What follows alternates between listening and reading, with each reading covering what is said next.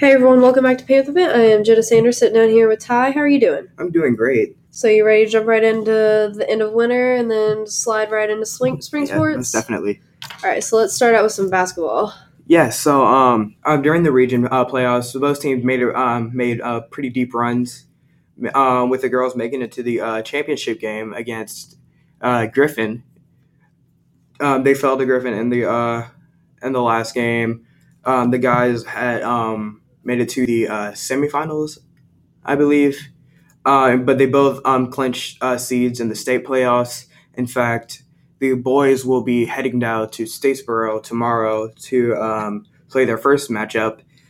And um, also, um, our editor in chief, Riley Stapleton, has some audio from one of the uh, previous games with uh, San Hudson. So we'll plug that in right here. All right, so I know that there's this probably wasn't our best game. There's a lot Yeah. of things you can point to, but the main thing I want to ask is, you took five shots, Yeah. only five. Can you talk to me about that? Well, half the time they were face guarding me and I just couldn't get open. Like we weren't setting screens and stuff, so that was mainly like the reason why I wasn't getting open and getting shots up. So there's nothing we can do about it. Can you talk to me about the turnovers tonight? Don't even get me started on those. They they were pressing pressuring the ball so much and they were doing a good job and we just we just kind of were spastic with the ball and like we just kept turning it over and kept we didn't get back on defense. Yeah. So now you they gave you that second place trophy. I could tell when you guys were accepting it. That's not what you came here for. No. Is that trophy that you guys have now? Is that something that's going to be you know used as motivation in the state tournament? For sure. We are done with this tournament. We're going to the state tournament, having our heads up and just trying to get as far as we can.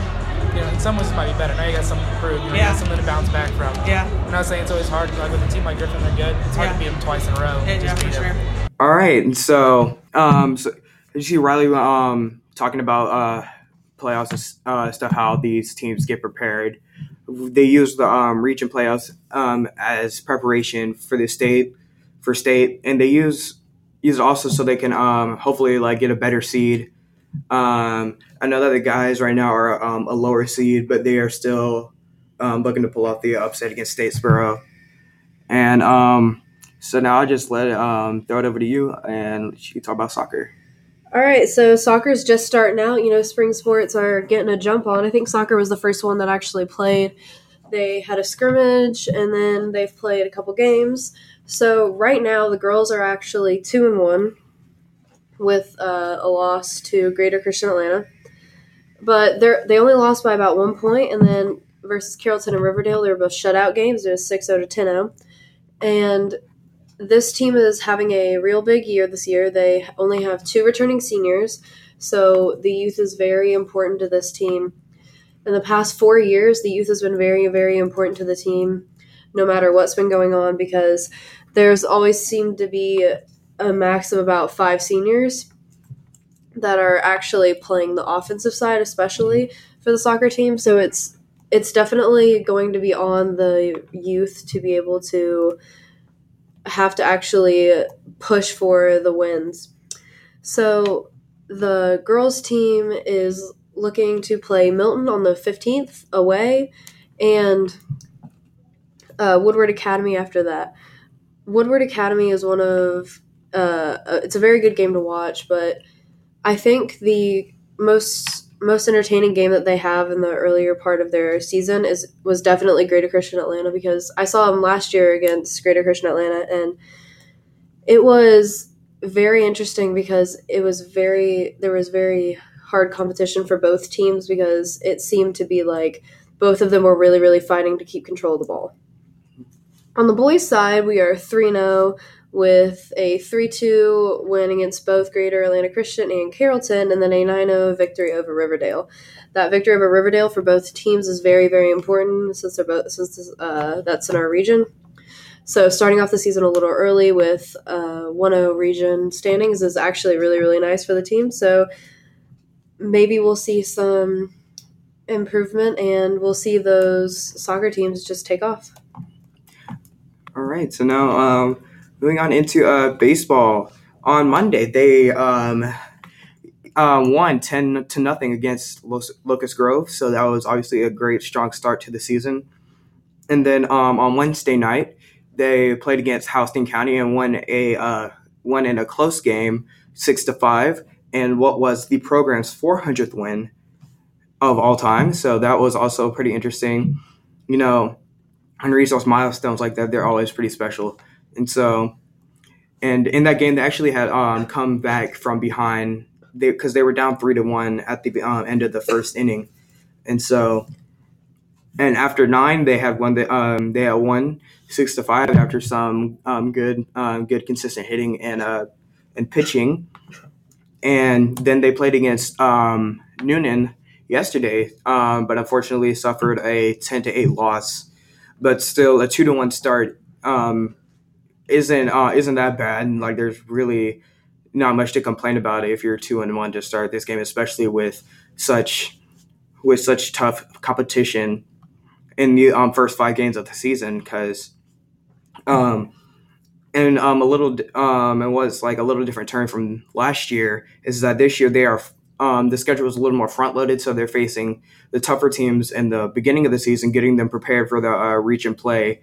And their first um, region game is on the 25th against Fayette County in a three game series. Um, and that comes after they play Harris County on the 23rd. So they have one more game to get them prepared for region play, and then they'll be going on from region play into, um, going on into region play after that. And um, I have a um, interview from the game on Wednesday after the win with Coach Mosley. Cold four-hour game. yeah, just say uh, congratulations on your 400th win tonight. And so, um, I just want to talk to you about this, uh, especially so early in the season.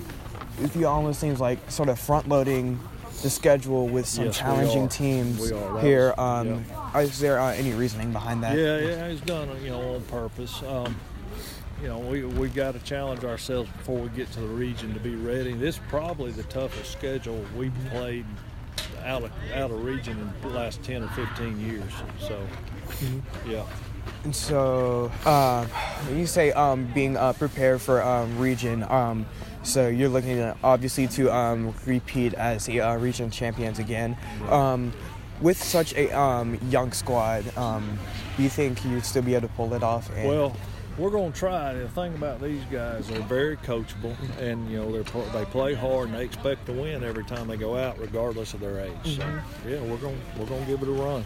All right, and so obviously, also since you like you know with um, with the young squad, obviously comes sort of that youthful energy, yeah. sort of that passion, that drive. Do you think that helps in these games? I do. I do. They're very excited to play, and yeah, they're the group of tenth graders is really good. Okay, so in that. Uh in that audio, we did talk about um, some some of the things that they were looking to, especially uh, after losing such a large class of seniors last year.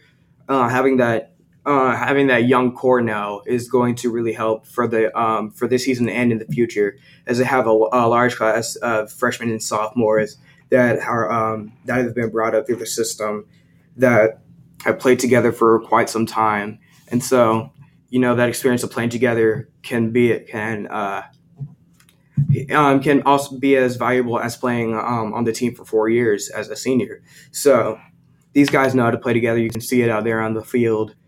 They're always cheering each other on. It's awesome to watch. And so, and a, a bunch of um, interesting interesting region games this season that you could be looking forward to is the series against McIntosh, which starts on the 19th and then they play Whitewater on starting on the 16th as well on the on April 16th. So those are some games to look look forward to in the next coming months. And so now I'll uh, hand it over to you uh, for swimming. All right, so swimming went to state over the weekend. They went to Georgia Tech to swim in their Olympic pool. So the girls placed overall fourth and the boys placed fifth. But that is saying a lot for this team. Having such because if you look at it, we have a we have a moderate sized team, and I believe it it was six individuals for both teams, and then a few relays both both qualified for state. So the ability for them to be able to get fourth and fifth is incredible.